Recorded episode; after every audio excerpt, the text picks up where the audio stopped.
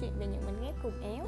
Nếu mà bạn biết mình rồi thì chắc cũng biết tại sao mình tên éo, còn nếu chưa thì sau này mình sẽ kể cho các bạn nghe sau ha.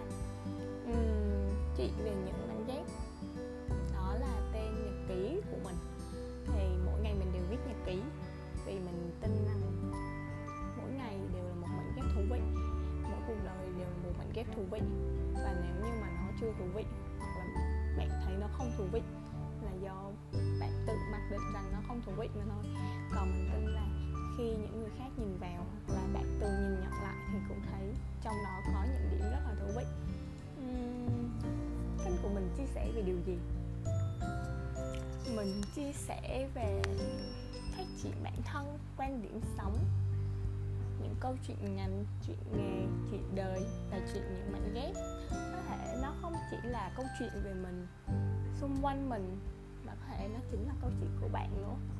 Nên là mình chia sẻ kênh này rất là